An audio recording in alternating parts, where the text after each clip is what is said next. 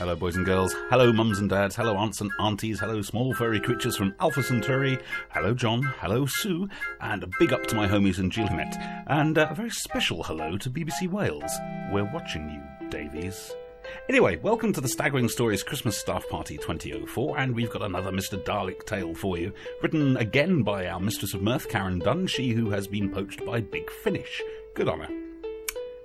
Once a Polytito, Mr. Dalek decided that as Adam had been such a good boy recently, he would take him on holiday as a special treat. Adam was very excited and asked to go to Blackpool so he could go on the roller coaster. Adam liked roller coasters. Mr. Dalek did not like roller coasters at all and told Adam that they were going to Rome to find Julius Caesar, and that was final. Adam sulked for a little while and tried to trick Mr. Dalek into believing that Julius Caesar was dead. But Mr. Dalek knew better and threatened to exterminate Adam if he did not start packing right this minute. So Adam packed his little suitcase, popped Mr. Dalek into his pocket, and set off for the airport. Once at the airport, Adam found Mr. Dalek a nice seat next to the window overlooking the runways, and Mr. Dalek watched the aeroplanes taking off and landing. Not one of them so much skidded, let alone plummeted, screaming from the sky in flames, and Mr. Dalek was very disappointed. Oh well, he thought, there's still time. Adam was talking to a group of people with odd accents. They're Americans, he said when Mr. Dalek glided over. Shall I exterminate them? said Mr. Dalek. No, said Adam rather firmly. That would attract too much attention. Besides, they have promised to vote for Kerry, so they can't all be bad.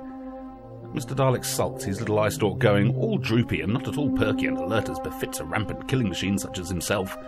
So Adam promised him that they could go to America next year, and Mr. Dalek could exterminate old W in person. Mr. Dalek felt a lot better, and his eye stalk returned to its usual position, primed and on the lookout for danger and things to exterminate. He was staring out of the window, willing the air traffic controllers to make a mistake, the kind that would dominate the headlines for weeks to come, when an annoying sound echoed through the departure lounge. Bing bong! It went. Mr. Dalek did not like the sound of all this, and his zapper went all tingly with the desire to exterminate something. Bing bong! Went the sound, and then a polite female voice went, I am sorry to announce that flight EJ2335 to Rome has been delayed by 40 minutes. She didn't seem very sorry at all, and Adam's face went from excited to cross to sad, and he sighed a heavy sigh. Mr. Dalek did not like people who made Adam sad. He trundled across the departure lounge to a little booth where the bing bong woman was sitting. She looked like a Barbie doll and had a smile that was so fixed on it looked like she would have been unable to stop grinning even if someone had exterminated her. so Mr. Dalek exterminated her, just to be sure. After the police had let them go, Mr. Dalek was on the plane perched on Adam's knee, looking out of the window as the ground rushed by ever so fast and the plane took off. Mr. Dalek had never been on a plane before and was very excited.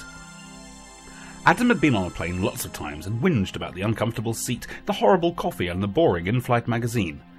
Mr. Dalek pointed out that he could exterminate people at any altitude, so Adam shut up and read about the mating habits of the lesser spotted mantis. Then he was sick in a bag, and a nice air hostess took it away. Before long, they were flying over Rome, and Adam pointed out all the sights they were going to see. Mr. Dalek could not see Julius Caesar's palace anywhere, but was determined to seek him out no matter how far he had to trundle. When they had landed, Adam told him the palace was a total ruin, but Mr. Dalek thought he was being overcritical. We can't all live in posh houses. Some are always going to have that lived in look. Adam was being a snob, so Mr. Dalek exterminated him, just a little bit, and trundled off to see Rome alone. Mr. Dalek explored the streets of Rome for a long, long time. Being only an inch and a half high, it was very difficult to get any serious sightseeing done whilst frantically avoiding being stepped on by tourists. He had to exterminate quite a few of them before they moved out of the way. Finally, he came to a big round ruined building that Adam had pointed out to him as they were coming into land. As Colosseums went, Mr. Dalek supposed it was okay. It would have been a lot better if people had still been hacking off each other's limbs in the arena and feeding bits of each other to the lions and tigers and bears. Oh my. Standing outside the Colosseum, Mr. Dalek was surprised to see a real live gladiator. He was tall and well muscled and wearing a very short skirt and hefting a shiny sword. Human females kept running up to him for a hug and a fondle before running away giggling, but the gladiator didn't seem to mind at all. Mr. Dalek decided that if anyone knew where to find Julius Caesar, it would be a gladiator. So he trundled up to him and tried a new thing that Adam had called being polite. Excuse me, he said in his most polite, not at all threatening, even though you're a worm and beneath contempt kind of voice. Can you tell me where to find Julius Caesar? Please. The P word still came unnaturally to him.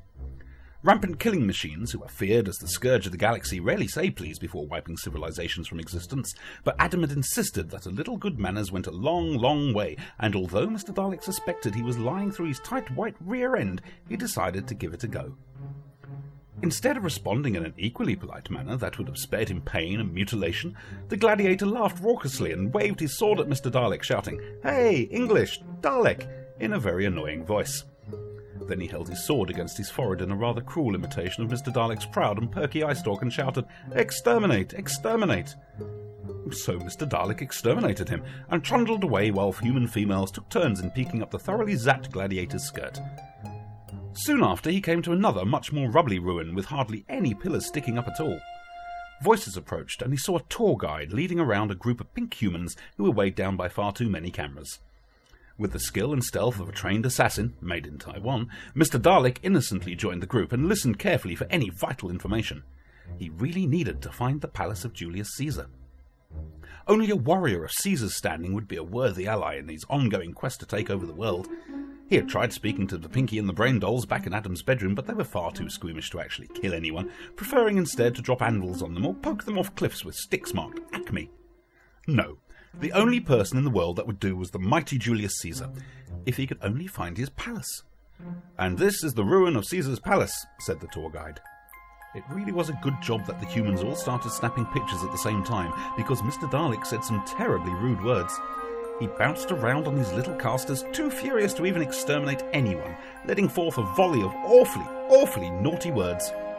There wouldn't have been enough soap in the whole of Rome to wash out his mouth all of a sudden he saw one of the smaller humans standing in front of him. Adam had stressed the importance of not exterminating small humans. He had called them children and had used diagrams to demonstrate to Mr. Dalek exactly what he would do to him if he ever caught him exterminating one of them. The diagrams had been extremely graphic, and Mr. Dalek had no desire to see his eye stalk inserted anywhere like that, thank you very much, so he allowed the small human to approach unscathed. She had annoying big blue eyes and long brown hair and was sucking her thumb noisily. She picked up Mr. Dalek by the plunger and peered at him.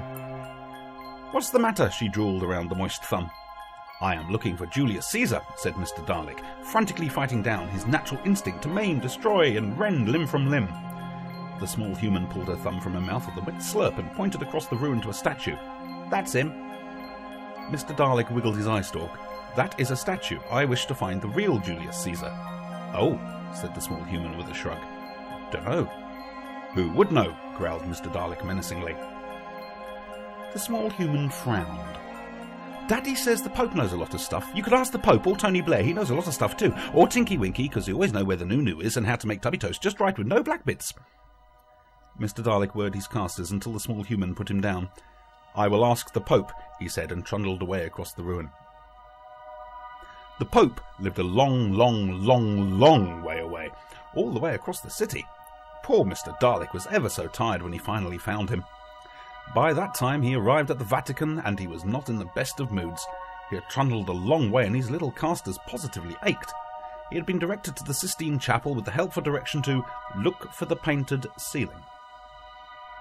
7,628 painted ceilings later, he found who he was looking for the Pope was sitting on a chair in the Sistine Chapel playing I Spy. Excuse me, said Mr. Dalek, trying to be polite. Shush, said the Pope. I'm guessing. Hmm. Something beginning with D. Hmm, that's tricky. Dalek, said Mr. Dalek. Damn, said the Pope. You ruined it. Mr. Dalek trundled forward, his tired little casters squeaking with the effort. I have a question, he said, and if you give me the wrong answer, I will exterminate you. That's a bit rough, said the Pope, adjusting his sceptre and straightening his long white gown. You can't just exterminate me. I am the Pope, you know. I don't care, said Mr. Dalek. I have been polite all day long and have got nothing in return except laughter, abuse, and sore casters. You will tell me now where Julius Caesar is. He's dead, said the Pope. Mr. Dalek said his zapper to its super duper ever so high makes you so sore you can't sit down for a week setting and let rip. The Pope raised one eyebrow, not at all exterminated. Was that it? he asked. Yes, said Mr. Dalek, feeling rather embarrassed that his zapper had failed to rise to the occasion. He had heard stories about how it had happened to other Daleks, but not him, never him. He was in his prime. My turn, said the Pope, standing up and hefting his sceptre to shoulder height. Excommunicate, he yelled, and opened fire. Mr. Dalek tried to trundle away, but his casters had finally given up the ghost. He tried desperately to blink at the bolt of holy light streaking towards him, but his eye stalk wasn't designed for blinking, no matter how primed or perky it was. The bolt hit him full on, and he vanished in a puff of sparkly light. The Pope sat down again and placed the sceptre carefully at his side. Right, he said. Your turn. Okay, said God. I spy with my little eye something beginning with P. Paint. Bugger. Your turn. Back in Adam's bedroom, Mr. Dalek blipped into existence with a faint pop. Pleasantly surprised to be alive and trundling, he zoomed up and down the shelf, his casters back to their zippy best. He wiggled his eye stalk back and forth and sucked things with his plunger. He felt good. Spying the mystery machine toy at the end of the shelf, he zipped up and peeked through the window. Shaggy, Fred, Daphne, Velma, and Scooby Dolls were all fast asleep inside. So he exterminated them thoroughly and lived to fight another day, and remembered that no matter how powerful you are, there's always someone more powerful and omnipotent than you. The end. There you go, folks. We hope you've enjoyed it. Um, I certainly had fun recording it at about three o'clock in the morning. anyway, a very happy Doctor Who fan cliche to all of you at home, and uh, well, goodly byload.